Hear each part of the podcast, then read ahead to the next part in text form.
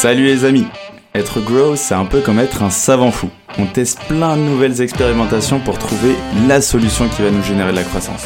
Quelles sont les bonnes stratégies à mettre en place? Quelles sont les méthodes qui marchent? Quel est le bon mindset à avoir? C'est l'objectif de Conseil de Growth, répondre à une problématique bien précise avec des solutions concrètes que tu peux implémenter dans ton business dès demain.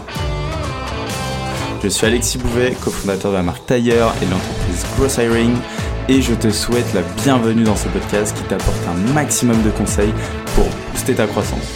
Bonne écoute Hello les amis, je suis super content de vous annoncer que on a notre premier sponsor sur le podcast qui est Scalability.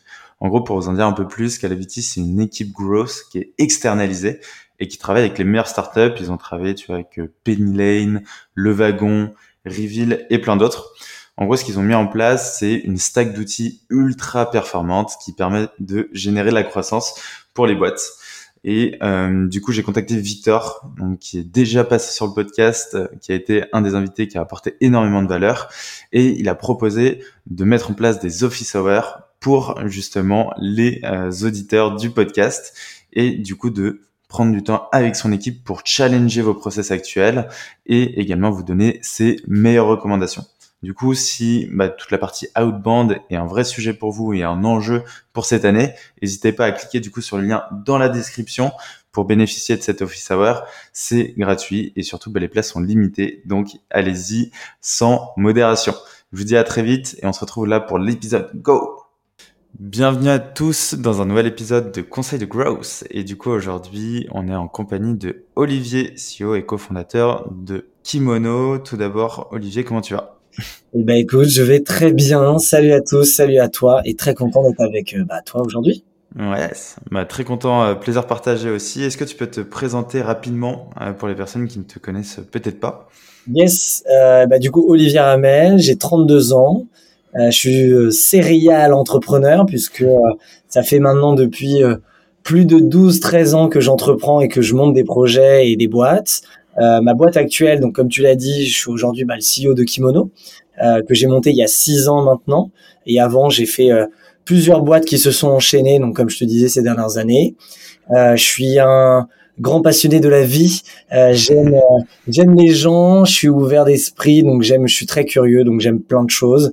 Et, et voilà, je prends du plaisir au quotidien. Et pour moi, entreprendre, ça a été un moyen de de trouver mon épanouissement personnel dans la création de projets, euh, dans euh, une certaine liberté, une certaine un certain plaisir quotidien. Donc je pense que c'est une des raisons pour laquelle j'entreprends et aussi parce que je suis ambitieux et donc du coup j'ai envie de faire des choses à la hauteur de mes ambitions.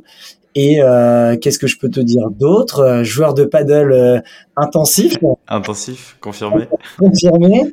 Euh, et j'ai créé une petite ligue de joueurs amateurs euh, maintenant un peu partout en France. On a plus de 2000 joueurs dans la communauté.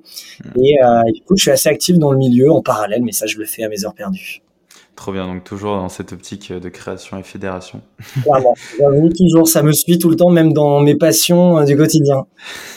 Trop bien.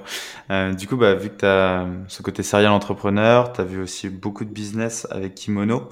Euh, donc le sujet euh, un peu de prédilection que tu as en ce moment, c'est vraiment la culture d'entreprise. Euh, donc comment euh, créer, définir et communiquer sa culture d'entreprise?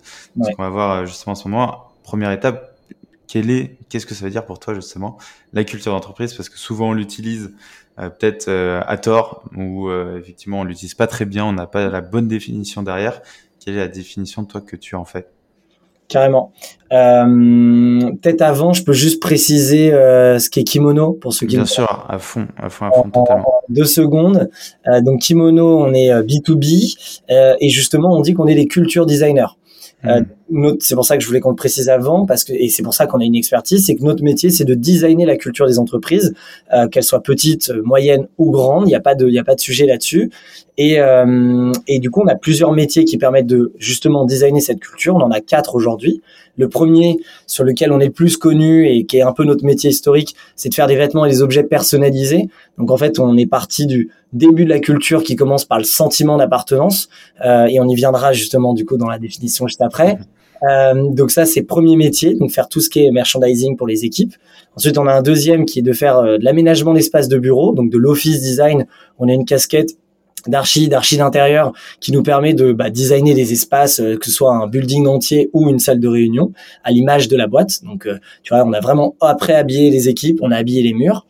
On a une troisième offre, un troisième métier qui est une offre de conseil pour le coup, avec du pur jus de cerveau où l'idée c'est de, on a, on a créé une méthodologie qui est capable de justement construire la culture d'une entreprise, la transformer et l'aider à la rendre actionnable au quotidien.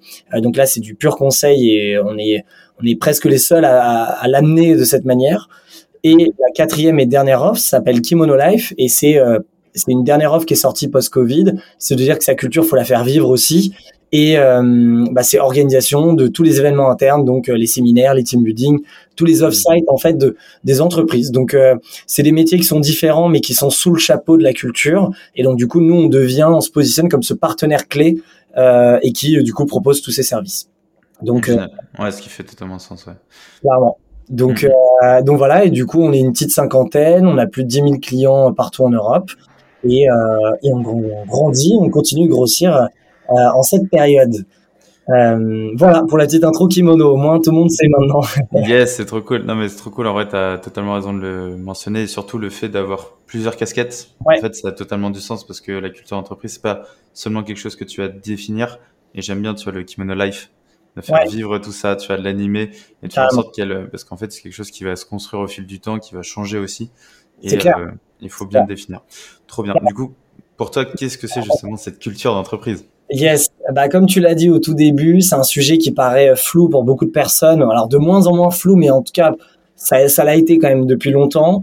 Euh, c'est flou, on ne sait pas ce que c'est. Tout le monde a sa définition, et même quand tu regardes la définition sur euh, Wikipédia ou autre, après l'avoir lu, tu comprends toujours pas.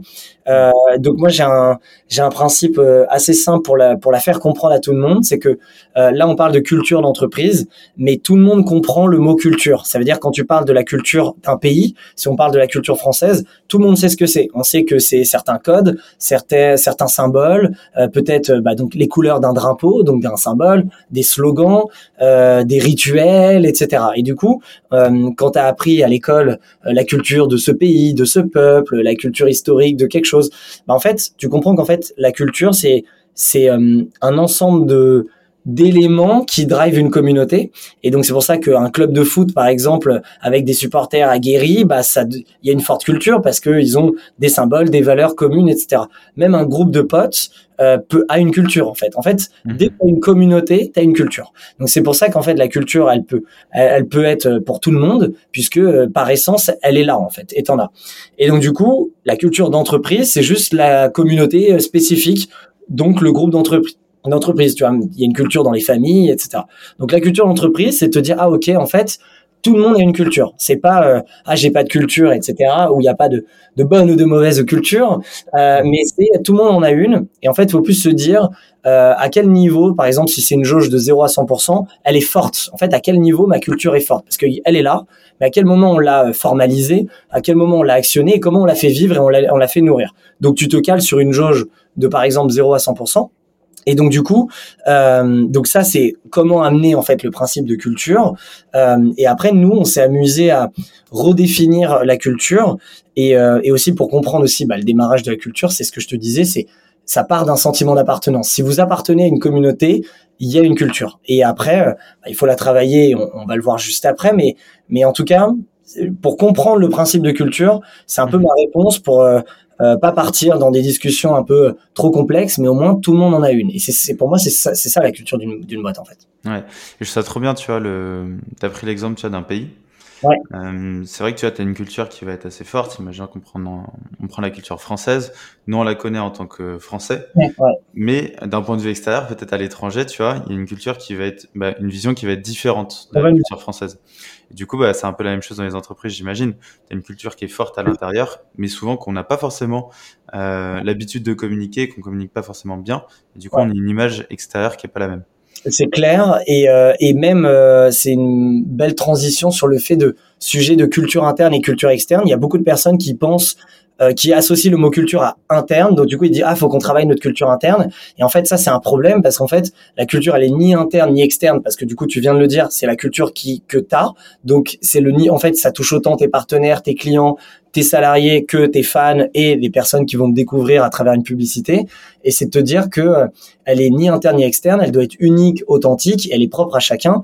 Et en fait, tout l'enjeu est un de la formaliser donc de la définir et deux de la communiquer euh, sur justement bah, comment on fait en fait une culture forte qui si on reprend la jauge qui est à 95% c'est que interne comme externe c'est la même compréhension. Justement il y a ces mêmes il y a cette même communication. Et c'est là où tu as une culture forte. Si euh, euh, c'est tu vois par exemple bon j'en parle un peu en avance mais mmh. tu vois on confond souvent la culture d'entreprise et la marque employeur Ouais. il y a beaucoup d'entreprises qui vont dire Ouh là là, il faut travailler notre marque employeur parce que ça nous permet d'attirer des talents, etc. Mais en fait, si tu travailles juste la marque employeur, donc c'est la façade, la marque c'est juste une vitrine en fait, euh, et que tu travailles juste une belle vitrine mais qu'à l'intérieur tu fais pas d'effort et tu fais rien de spécial, tu vas attirer les personnes qui vont dire ah ça a l'air génial, en tout cas ça me correspond, et derrière ils arrivent dans un milieu qui leur correspond pas du tout, puisque en fait euh, une culture elle est forte et donc du coup comme on a dit, ça veut pas dire que la culture est mauvaise ou bonne, c'est celle qui ne te correspond pas. Et donc du coup, c'est ce qui va faire que il y a plein de personnes qui euh, s'en vont, qui partent, qui quittent, euh, et on est une génération qui bouge encore plus. Et du coup, euh, il faut bien évidemment travailler sa marque employeur, mais il faut surtout travailler le, en profondeur sa culture pour après avoir une vitrine cohérente. Et c'est là où ton message il est clair, il est clair derrière, tu vois. même pour donner un peu aussi euh, dans la dans la définition de la culture et euh, après je te dirai ma définition euh, comment nous on la redéfinit en fait c'est qu'aujourd'hui on se demande toujours à quoi ça sert. Ok j'ai compris le principe de culture mais à quoi ça sert? Nous on pense aujourd'hui que c'est la colonne vertébrale de l'entreprise et que c'est le truc le plus important. Donc, il n'y a pas de bon timing, si ce n'est il était hier, le timing où il faut la travailler. C'est aussi important que travailler son business plan. Euh, ça doit faire partir de, de, de, de des essentiels. Et pour euh, cinq points importants, le premier, c'est que, on l'a dit, c'est ça permet d'attirer euh, les talents. Donc on sait mmh. qu'une entreprise, en tout cas une entreprise collective, pas du soloprenariat, mais une entreprise avec du monde, c'est l'équipe qui va faire la réussite du projet et c'est tout entre guillemets. C'est pas le bon produit, le bon service, c'est les personnes. Donc un, ça te permet d'attirer les talents. Deux, les talents qui sont chez toi, c'est de les garder, de les retenir et de les fidéliser. Donc ça, c'est la culture répond à ce problème. Euh, elle permet aussi de répondre euh, au fait de prendre soin de ses équipes mentalement et physiquement. On sait euh, qu'aujourd'hui c'est un sujet, euh, peut-être que ça a été oublié pendant longtemps dans les années de, de travail entre guillemets, où on faisait vraiment le lien entre vie pro, vie perso, etc. Aujourd'hui, prendre soin de ses équipes, c'est c'est la responsabilité d'une entreprise, autant des dirigeants que des salariés, mais mentalement et physiquement, tu dois te sentir bien. Donc la culture, pareil, y répond.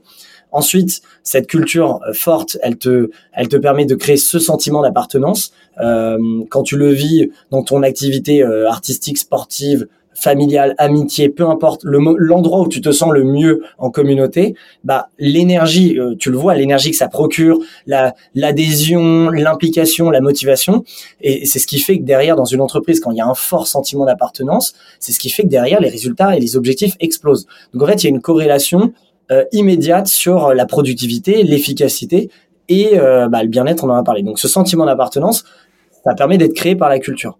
Euh, quatrième point, ça peut être, en fait, bah, ça permet aussi de garder les équipes, mais ça se rejoint un peu l'autre point, motivé, épanoui, mmh. efficace, et surtout, en dernier, ça permet d'aligner un groupe autour d'une même vision, autour de valeurs communes et autour de missions communes. Et tu vois, tout ça, c'est les choses que les gens savent, mais euh, concrètement, la culture répond à ces problèmes. Et ces problèmes, c'est les enjeux majeurs que toutes les entreprises ont, surtout quand on parle, on a, on a parlé d'une crise euh, sanitaire pendant deux ans, maintenant on parle de crise financière. Euh, quand on est en période de crise, c'est le nerf de la guerre pour une boîte, pour qu'elle soit euh, vivante, ne serait-ce que vivre, survivre et réussir. Mmh, mmh, mmh voilà un peu euh, ouais, ouais, en vrai, tu as totalement raison. C'est la colonne vertébrale justement de, de, ton entreprise. Et toi, comment tu vas justement définir euh, la culture d'entreprise, donc euh, euh de tes clients, de qui Comment tu fais? Yes, bah c'est un sujet, enfin c'est une question qu'on s'est posée bah, tout au long de l'histoire de Kimono et moi-même en tant que bah, CEO parce que c'est un sujet qui me préoccupe et nous on est notre premier, on est nos premiers clients et en fait dans cette recherche de définition et que personne comprend etc. On s'est dit qu'on allait la redéfinir complet et que cette définition allait être la méthode de travail pour y arriver. Euh, donc du coup, on l'appelle, euh, alors elle n'a pas vraiment de nom, mais en tout cas, c'est une méthode, c'est une définition autour de quatre piliers.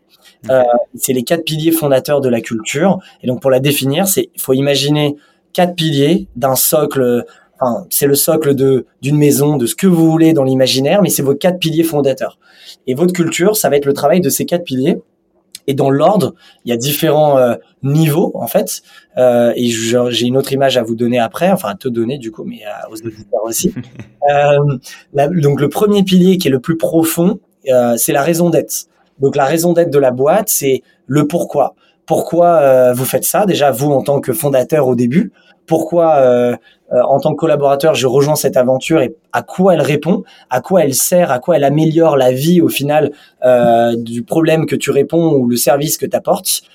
donc c'est et, et c'est la raison d'être, elle doit être elle doit être long terme, elle doit être inspirante. C'est pas une mission. Il y a beaucoup de personnes qui confondent la raison d'être et la mission.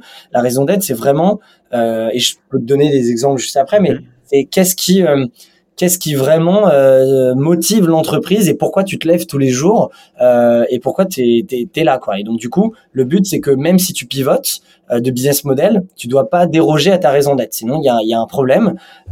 Elle, la raison d'être, c'est quelque chose qui doit être simple, qui doit être inspirant, différenciant, qui, on l'a dit, projection long terme de l'entreprise. Et par exemple, une que j'ai en tête, c'est celle de Netflix qui est euh, donc une raison d'être, c'est pas juste une phrase, c'est tout un manifeste, mais juste le, titre et la phrase, c'est to entertain the world. Donc d'entertainer le monde, de rendre divertissant le monde. Ça, c'est la raison d'être de Netflix. On les connaît tous parce qu'ils nous entertainent sur leurs films, leurs séries, etc. Mais demain, si Netflix veut ajouter d'autres offres dans, dans cette logique de cette raison d'être, euh, par exemple un parc d'attractions, eh ben ils sont logique et fidèle à cette raison d'être. Mhm. Euh, donc ça c'est le premier, ça c'est le premier pilier. Le deuxième, c'est ce que j'appelle le système de valeurs. Donc c'est pas juste les valeurs, c'est un système parce que nous on pense que les valeurs c'est pas juste des mots pour faire joli euh, et tu les remplaces un jour et tu changes, etc. C'est un système qui fonctionne ensemble. Et si justement tu remplaces une valeur, bah tout le système s'effondre. Donc c'est mhm. donc c'est pour ça qu'on le pense en système.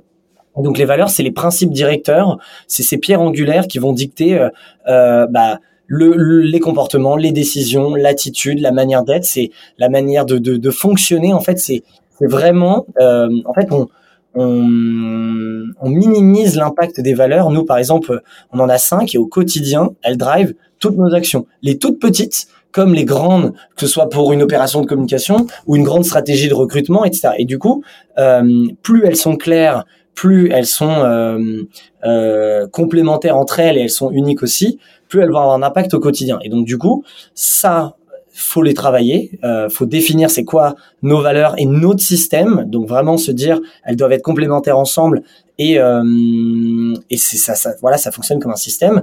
Et tu dois les justifier.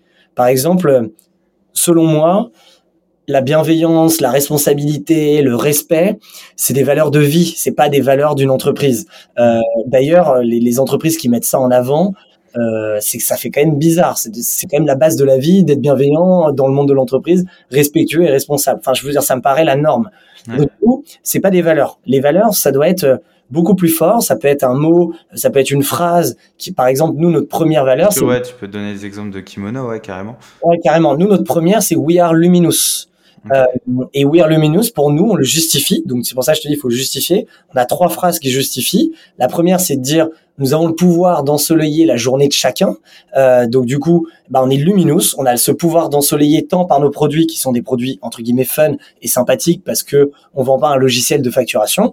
Euh, et en plus de ça, euh, bah on a, on veut avoir ce pouvoir d'ensoleillement et que kimono, bah c'est coloré, c'est sympa et ça t'ensoleille. Ça c'est une première justification.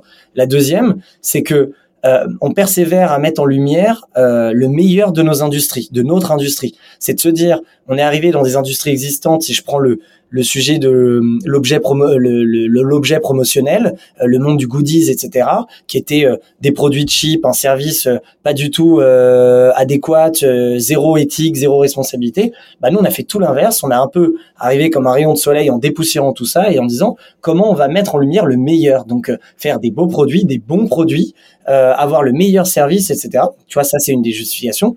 Et mhm. deux, la troisième phrase, c'est on aspire à égayer chaque rencontre. Donc c'est de dire, peu importe que ce soit un mail, un téléphone, un contact interne, un contact externe, on essaie d'être lumineux au maximum, donc voir plutôt les choses de manière positive, optimiste. Ou tu vois, euh, nous on reçoit beaucoup de colis au bureau tous les jours. Un livreur qui arrive chez nous, c'est pas comme chez les autres. On lui souhaite la bienvenue, comment ça va? On rigole, on s'amuse, on sourit, euh, et il, il, se retient, il retient de ce, euh, ce euh, cet exemple. Donc ça c'est lumineux, c'est la première. Ensuite, il y en a d'autres, je vais pas tous les détailler, mais mhm. La deuxième, c'est We Are Simple. Troisième, We Are Intense. Quatre, We Are Fierce. Et la cinquième, Game On. Et quand euh, je vais pas passer une heure à les décrire, mais quand tu les décris, elles vont toutes ensemble et elles sont, euh, elles sont propres à des phases que l'on vit au quotidien. Donc, euh, donc ça, c'est les valeurs et ça drive tout. Et limite, nous, on l'a tellement répété parce que aussi, ça pareil, la culture, comment la rendre systématique pour tout le monde, il faut la répéter. Et c'est pas juste, faut l'écrire quelque part. En plus de l'écrire, il faut la répéter, il faut l'illustrer avec des exemples. Et en fait, c'est comme ça qu'elle rentre dans la tête. Et nous, ça devient presque des private jokes où euh, quelqu'un qui va râler euh, euh, pour un truc, bah il y a une blague qui va dire oh là, c'est pas très lumineux ça. Même si le but c'est pas d'être 100%, tu vois, on est, mmh. c'est des valeurs, c'est les principes en fait, c'est pas le quotidien. Mais mais voilà, donc ça c'est le deuxième pilier. Trop bien donc ensuite, tu as le troisième pilier, et c'est là où je viens à l'image que je voulais euh, en par je voulais parler, c'est que imaginez votre culture comme un iceberg, un gros iceberg, et que on sait que l'iceberg c'est beaucoup plus gros en dessous que ce que on voit dans la partie euh, euh, visible, et donc en fait la partie sous la mer, c'est la raison d'être et le système de valeur. Et en fait, mmh. la partie visible de l'iceberg, c'est l'identité, et c'est l'erreur que tout le monde fait euh, et donc l'identité slash marque employeur, en fait, on peut on peut l'imbriquer ici. C'est que tout le monde pense qu'il faut travailler la façade de la culture, donc la partie euh, visible de cet iceberg, et ce qu'on appelle nous le pilier identité. Et le pilier identité, c'est la partie personnalité de l'entreprise. Euh, donc c'est toute l'influence émotionnelle et tous les symboles qui caractérisent, qui caractérisent euh, la boîte. Euh, donc c'est pas que euh, l'identité euh, visuelle, hein, c'est c'est c'est des symboles. Par exemple une signature. nous on signe par exemple tous nos posts sur réseaux sociaux de la même manière en lettres capitales à la fin We Are Culture Designer. Bon bah c'est un des éléments de l'identité. Et on en a tous, on en a tous 30, 50, 100. Et en fait, ce qui est important, c'est un de les définir, enfin de les savoir, savoir lesquels t'as, lesquels il te manquent ou lesquels tu peux créer, les enregistrer, les noter euh, et les communiquer. Et c'est ça qui va donner ton identité euh, interne comme externe. Par exemple, en interne, nous, on a fabriqué euh, des vrais kimonos pour le coup, parce que bah, du coup, pour le jeu de mots avec kimono. Et en fait, on a fait un vrai kimono brandé kimono, donc du coup, la boucle est bouclée. Et euh, chaque nouveau membre qui entre dans la boîte, on lui donne un peu son kimono, euh, kimono, qui est quand même dur à porter, pas pour tout le monde, mais c'est plus un symbole, un peu comme quand tu rentres dans l'armée, on te donne ton grade ou autre. Et ben là, on te donne ton symbole. Et du coup, tu en fais ce que tu veux, mais nous, c'est un symbole déjà de l'onboarding, mais c'est un symbole de notre identité. Euh, un autre exemple, on a deux colonnes rouges au bureau euh, qui sont deux très belles colonnes euh, qu'on a peintes en rouge, etc. qu'on amène dans tous les événements qu'on va organiser, que ce soit l'anniversaire de la boîte, un événement de marque, etc. Dès que sur un salon, dès qu'on est présent, dès que vous nous voyez quelque part, il y a ces deux colonnes rouges. Donc forcément, c'est un peu chiant à transporter. mais ça fait partie de notre, identité. Donc en fait, euh, donc c'est des mini exemples. Je fais exprès de, de, de faire un peu des, des, des, des trucs clichés, mais l'identité peut être aussi beaucoup plus large, la manière dont dont tu te présentes, la manière dont tu communiques, etc. Donc c'est les symboles visuels et non visuels, et c'est là-dedans ta marque employeur. Mais plus ta raison d'être et ton système de valeurs est clair, plus ton identité, en fait, pourquoi je vous donne un ordre, c'est que, euh, bah, en fait, faut travailler en premier un, puis deux, puis trois. Et en découle, du coup, le dernier pilier, euh, qui est les rituels. Donc les rituels, c'est un peu l'addition des trois premiers. C'est l'expérience des piliers et c'est l'expérience de la culture. C'est tous les moments euh, qui vont faire vivre et qui vont rythmer euh, bah, la vie de la boîte. Euh, on dit qu'un rituel est un rituel quand il est récurrent, standardisé et partagé. Euh, donc, il ne faut pas tout ritualiser. Euh, c'est bien d'improviser, de garder des choses instinctives, mais c'est très important de d'avoir ces rituels et de les communiquer à l'équipe, de les, les, les, écrire quelque part, parce qu'en fait, on en a tous. Euh, comme je disais, les rituels, ça peut être autant des rituels de management, comme vous avez peut-être un meeting d'équipe euh, le lundi matin ou du reporting en début, en milieu de semaine. Euh, donc il y a du management, il y a peut-être du, des, rituels de structure euh, et il y a des rituels de cérémonie, de célébration. Euh, nous, un des rituels de célébration euh, que beaucoup de boîtes font aussi, mais on a dès qu'un sales euh, close un deal, dès qu'un de nos commerciaux, il se lève, on a un très grand gong dans le bureau, et ben il va taper le gong. Ça c'est un mini rituel de célébration individuel. Mais quand on valide, je sais pas, on valide, on fait un objet, un, nouveau record euh, de CA dans un mois ou dans une année, et ben en fait, nous, un de nos rituels, c'est d'acheter à chaque fois qu'on bat un nouveau record, un gong plus grand. Et même, et donc du coup, on en a plein pour te dire, euh, là, ça commence à être très très gros. Euh, mais on en a plein dans le bureau un peu partout. Donc ça, c'est un des rituels. Et un autre rituel dans le rituel, quand on fait justement un, un objectif collectif réussi, et ben du coup on a toute une cérémonie autour de ça. On, on ouvre, on, fait, on fait un apéro, on envoie euh, euh, quelqu'un dans le gong en mode gong humain, tu vois, avec un, avec un casque, etc. Bref, c'est des, c'est des, c'est des trucs marrants. Ça c'est la partie cérémonie. Mais ce qui est important de comprendre sur les rituels, c'est qu'ils peuvent être ils sont autant individuels. Est-ce que, par exemple, en RH, tu as un rituel où tu vois euh, tes équipes tous les six mois, tous les trois mois ou autre, donc individuel Est-ce qu'il y a des rituels de cérémonie individuels? Ensuite, collectif par équipe. Et ensuite, euh, dans la boîte, pour toute la boîte globale à la boîte. Et ensuite, tu as des rituels quotidiens, hebdo, mensuels, trimestriels, annuels.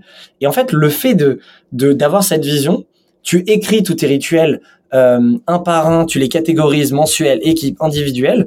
Bah déjà là, tu as, euh, des choses qui sont récurrentes, standardisées et partagées. Le fait de les écrire, ça permet de communiquer et ça permet justement de d'animer ce sentiment d'appartenance. En fait, le, le, but des rituels, c'est d'animer. Et, euh, et on parlait de culture interne ou externe. Euh, bah, les rituels, il y en a autant des internes que des externes. Euh, rituel de management, on l'a on dit, l'expérience l'expérience talent. Mais en externe, l'expérience client, la customer journey, c'est votre, c'est des rituels. Est-ce que, je sais pas, quand un client passe sa cinquième commande, est-ce qu'il a un cadeau qu'il reçoit chez lui? Exemple, bah ça c'est un rituel.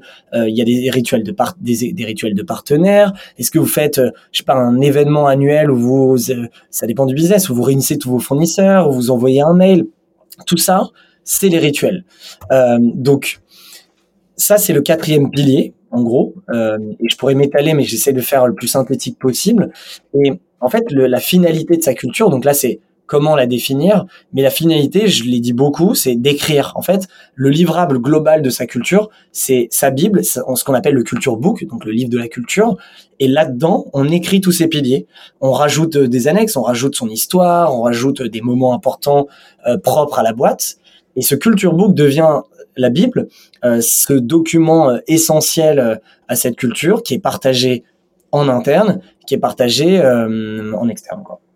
Ouais, et ça te permet de bah déjà que tout le monde soit raccord, que ce soit ancré dans le marbre entre guillemets, que toute la culture entre guillemets bah, soit homogène et qu'il y ait aussi un support pour s'y référer si jamais on, on, on, zappe un peu la culture, on dit attends, ouais, oublie pas ça quand même, oublie pas ce rituel, etc. Et derrière, à quel point tu la modifies euh, moi, je me pose cette question, tu vois, une fois que tu commences à un gros chantier qu'on va faire à un instant T, ouais. et après, on va peut-être l'oublier dans le temps où on va se dire, bah, c'est figé et ça bouge plus. Est-ce que euh, tu reviens dessus? Comment? Combien de fois? Ouais, très bonne question. Euh, parce qu'en effet, la culture, elle évolue dans le temps.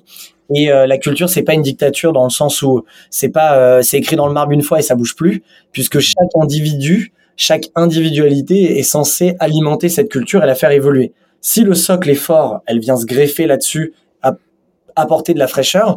Mais en effet, quand tu fais un gros travail une bonne fois, c'est clair. Je pense que je pense que tous les, en fait, c'est au rôle. Il y a toujours un peu des gatekeepers de la culture. Ça peut être les fondateurs, ça peut être le service RH, people. Il y a des personnes où parfois c'est des, des personnes qui sont ultra impliquées dans la boîte et qui portent la culture, peu importe leur job et leur statut.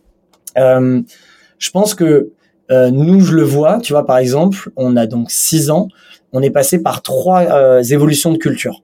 Et hmm. je l'ai identifié comme trois cycles. Euh, mais je l'identifie toujours à posteriori. Je, je me dis jamais, ah ça c'est bon, c'est une culture pendant deux ans.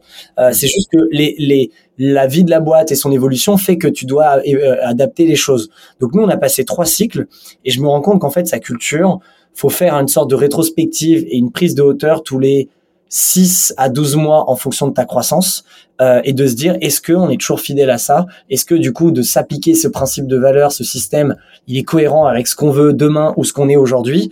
Et se poser les bonnes questions pour savoir réadapter, changer les choses, soit tout casser et recommencer, soit le faire évoluer et prendre une, une différente euh, direction.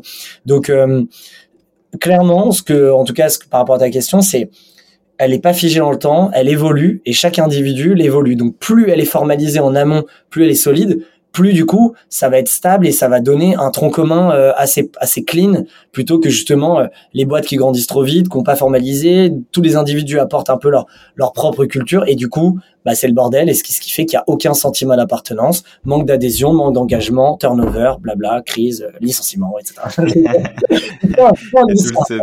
catastrophe. catastrophe. Non mais voilà c'est un peu ça l'idée et du coup ça permet aussi de de comprendre l'impact de la culture. Trop bien.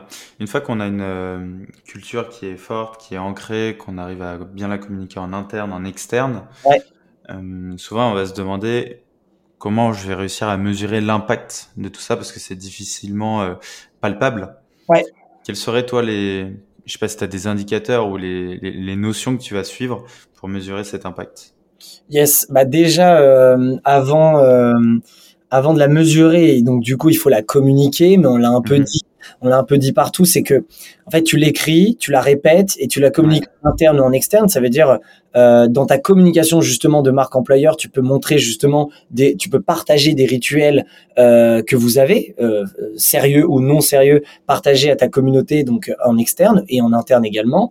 donc il y a plein de manières de de la communiquer quand en fait il faut un la formaliser et deux pour la rendre activable bah, il faut se servir de tous les supports internes externes pour l'appliquer ton site internet tes réseaux sociaux et je sais pas si euh, euh, l'espace commun en interne, que ce soit un Notion, euh, un Drive, un, un, intranet pour les grandes boîtes, bah, c'est le moment où tu où ta culture doit faire doit doit comment dire s'exprimer et donc du coup voilà il y a un enjeu de communication c'est clair mais quand tu l'as en fait quand tu as compris ces quatre piliers qui pour toi ils sont clairs et du coup tu les écris, tu les communiques, tu les répètes. Moi j'essaye, tu vois, et pour nous, nous notre culture elle est très forte euh, et je suis assez content d'avoir fait ce travail parce que c'est un sujet qui m'intéresse. Mais tous les lundis, on a ce qu'on a un de nos rituels justement, ce qu'on appelle le monde d'ego et à 9h on fait un kick-off d'équipe et je place des petites euh, rappels, des petits rappels, je place des petits rappels sur la culture, j'illustre par des exemples et du coup, ça c'est un travail de fond à faire en permanence euh, et, du coup, c'est c'est comme ça que tu communiques ta culture en permanence. Donc du coup, pour répondre à ta question sur mesurer, en effet, ça c'est la difficulté. Euh, nous, on a réussi à dans notre méthode à justement mesurer chaque pilier euh, entre euh, bah, un premier truc, c'est déjà tu fais des enquêtes et des questionnaires quali quanti par pilier. Déjà si tu tu vois tu te fais des questions sur la raison d'être euh, si elle est déjà installée c'est est-ce qu'elle est comprise par tout le monde euh, et tu fais un questionnaire anonyme ou pas en fonction de la boîte euh, est-ce que tu connais la raison d'être pour toi en quoi elle te parle dans ton quotidien est-ce que tu et tu fais des questions quali et quanti, donc soit des entretiens, soit euh, des questionnaires chiffrables, donc euh, de 0 à 10, comment te sens-tu euh, par rapport à la raison d'être de l'entreprise? Bah déjà, tu vois, si tu tombes sur une moyenne de 2 sur 10, il y a un problème. Hmm. si c'est 9 sur 10, bah, c'est qu'elle est ultra claire et tout le monde est engagé. Donc en fait, il y a, il y a un sujet de mesure où en fait quand tes piliers sont clairs, bien installés et bien écrits, euh, tu peux faire des questionnaires et des enquêtes que tu peux faire peut-être tous les six mois euh, avec euh, différentes questions euh, mesurables et d'autres qui sont plus euh, qualitatives. Et là déjà, ça te permet de piloter un peu ta culture. ensuite, il faut savoir euh, bah, il faut savoir en fait, moi j'aime bien le, le, mot culture fit parce que ton culture fit c'est en fait le fit euh, parce que on pense toujours qu'une culture forte, c'est des clones et que tout le monde se ressemble et que tout le monde est pareil. En, en vrai, justement, les cultures fortes, c'est que des personnes différentes, mais qui se réunissent sous un, un tronc commun où tout le monde euh, est convaincu et y croit et, et se donne les moyens de, de réussir cette raison d'être. Et donc, du coup, ce qu'on appelle, du coup, ce culture fit, et je pense qu'il se fait, comment tu le mesures? Bah, il se fait dès le recrutement, en fait. Dès le recrutement, tu te sers, nous, par exemple, on a on a un process de recrutement qui est assez rodé. Euh, dès les premières demandes d'une fiche de poste où on, reçoit, on commence à recevoir des CV, etc., on identifie tout de suite ce qui est fidèle à euh, notre système de valeurs, euh, dans le message, dans la manière d'être, tout de suite, et on arrive à faire red flag. Euh, là, ok, on peut passer à l'étape de l'étape 3, etc. Donc, dans le recrutement, tu peux déjà analyser ce culture fit en ayant, euh, en ayant bah, la compréhension euh de, de ta culture initiale. Donc ensuite, après le recrutement, il y a l'onboarding. Donc comment tu peux mesurer? Bah déjà c'est ton onboarding. Est-ce qu'il est clair? Est-ce qu'il est bon? Parce que euh, chaque personne qui va passer euh, la porte, est-ce que euh, justement cette intégration, cette transmission de culture est claire et bien écrite? Parce que du coup ça rentre dans un rituel. Un onboarding, ça fait partie des rituels d'un collaborateur individuel. donc du coup, boum, t'es dans ta catégorie. Et, euh, et, du coup, à quel et donc là, tu identifies ton onboarding, est-ce qui peut être mieux, ce qui peut être amélioré. Du coup, tu fais un feedback de ceux qui ont déjà été recrutés. Ah oui, non, ça c'était bien. Et donc du coup, tu bosses comme une intelligence artificielle, tu te nourris des feedbacks et derrière tu fais mieux. Donc si tu as un recrutement déjà, euh, tu vas chercher ce culture fit. Ensuite, un onboarding ultra clair. Euh, et enfin, bah tout est tout est bien écrit, formalisé et actionné au quotidien, ce qui fait que déjà, ça te permet tout de suite de savoir si euh, euh, ta culture elle est forte ou pas. Ce qui est sûr, c'est qu'il n'y a pas d'outil encore automatique de dire ah ma culture euh, c'est 55% sur la jauge de sang, euh, c'est ça, c'est ci et c'est ça. Mais moi je saurais pas te le dire. Par contre, tu as plein d'indicateurs et de signaux faibles positifs qui te disent OK, je sais que là c'est cohérent dans justement euh, l'impact euh, ce que disent les, les, collaborateurs, ce que disent l'externe, euh, la, co la cohérence suite à ces enquêtes et ces questionnaires, la cohérence de de justement est-ce que tout le monde euh, le est-ce que le score il est fidèle à ce que je veux euh, donc voilà donc l'onboarding l'offboarding en fait partie aussi euh, rédaction du culture book on en a parlé euh, et euh, nous il y a un truc qu'on aime bien qu'on a mis en place faudrait que d'ailleurs on, on, en fasse un template pour le diffuser à tout le monde c'est en fait on a créé le culture plan donc c'est pas euh, c'est comme un business plan donc c'est chiffrable mmh. et on a identifié avec les quatre piliers différents leviers qui nous pilotent notre culture. Ça nous donne en fait un des budgets d'investissement et des budgets que ça représente euh, que représente la culture mais en fait on a on a planifié un peu sur une année c'est quoi tous les enjeux de la culture donc euh, les rituels euh, quels sont les grands moments, les petits moments, tous les éléments qui construisent ces quatre piliers et comment ils sont activables au quotidien. Et du coup, on, on a des codes couleurs qui font que du coup, est-ce que euh, on est dans un culture plan, on est dans un scénario comme comme un BP, un scénario optimiste, pessimiste, réaliste, et on et on pilote comme ça, et on ajuste.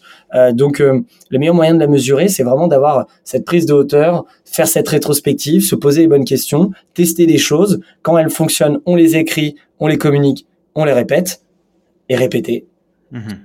Et dans ce cas-là, normalement, tu, tu commences à avoir une culture forte et, et du coup, les résultats sont là dans le, donc, donc, euh, dans, le, dans le reste de, de la boîte. Après, euh, tu me demandais des KPI ou autre. Un des KPI importants, facilement mesurable, c'est ton turnover. Euh, quel est ton taux de turnover? Combien Déjà rien que ça, c'est un très bon indicateur. Mhm. Euh, et il y en a d'autres, mais le plus parlant, c'est celui-là. Ouais. Et je sais bien même de, tu vois, d'avoir une sorte de BP de culture, ça c'est incroyable. En vrai, je trouve ça trop, trop, trop cool parce que ça te permet de rester drivé, aussi de te dire bah, que ça évolue dans le temps aussi, et puis de le, bah, de l'avoir chiffré en fait devant toi, et même de faire, tu vois, toutes ces enquêtes, toutes ces choses là, ça te permet en fait de, pareil, rester focus sur cette culture et de leur remémorer à chaque fois. Quoi. Donc, euh, mm, mm. Donc euh, voilà un peu euh, les éléments.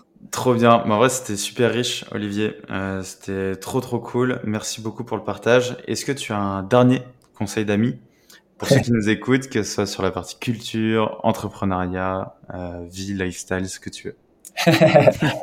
Euh, Écoute, bah, un conseil, non, un conseil global, c'est faire les choses par passion et par plaisir, c'est le plus important. Euh, T'as beau avoir plein d'objectifs perso pro, mais à la fin, le truc qui te reste, c'est cette passion est ce qui t'anime et qu'aujourd'hui je pense justement bah avec euh, cette ère technologique digitale on a accès à beaucoup de choses. Je pense qu'aujourd'hui si t'es pas bête t'as le choix. Tu peux avoir le choix de choisir ce que tu veux. T'as le choix de partir t'as le choix de bouger. T'as as quand même pas mal de de solutions qui existent.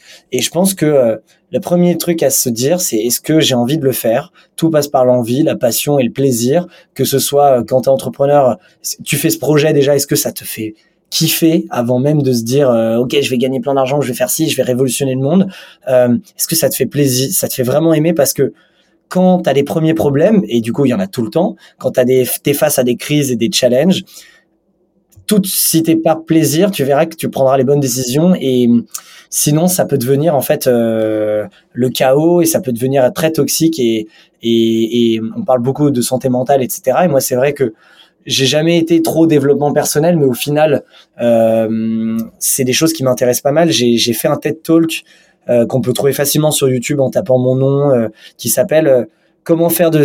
C'est quoi le nom? C'est faire de sa vie sa plus belle expérience.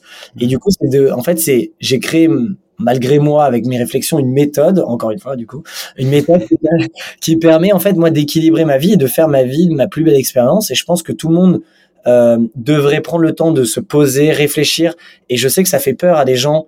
Euh, les gens, il y a des gens qui aiment pas être seuls, qui aiment pas se poser ce type de questions. Mais c'est ce qui te sauve pour justement profiter au quotidien, qui te sauve des frustrations, euh, de la jalousie, de l'ego, de, de ce que tu vois euh, sur les réseaux sociaux et qui te permet du coup d'être ultra équilibré dans ta vie, aligné et profiter parce qu'au final c'est le seul truc à faire dans la vie fait sa life. Magnifique, c'est très beau mot de la fin. Je suis entièrement, entièrement aligné avec tout ce que tu as dit. Euh, merci, à, merci à toi Olivier, c'était trop cool. Bah, merci à, très vite. Carrément. Yes, salut à tous. Bye bye, ciao. Bye. Salut, ciao. J'espère que cet épisode t'a apporté de la valeur. Si tu veux me motiver et me soutenir pour faire encore plus de contenu, tu peux mettre 5 étoiles sur Apple Podcast et me confier tes problématiques en commentaire. Tu peux aussi le partager autour de toi si tu penses qu'il peut aider. On se retrouve la semaine prochaine pour un nouvel épisode. En attendant, prends soin de toi.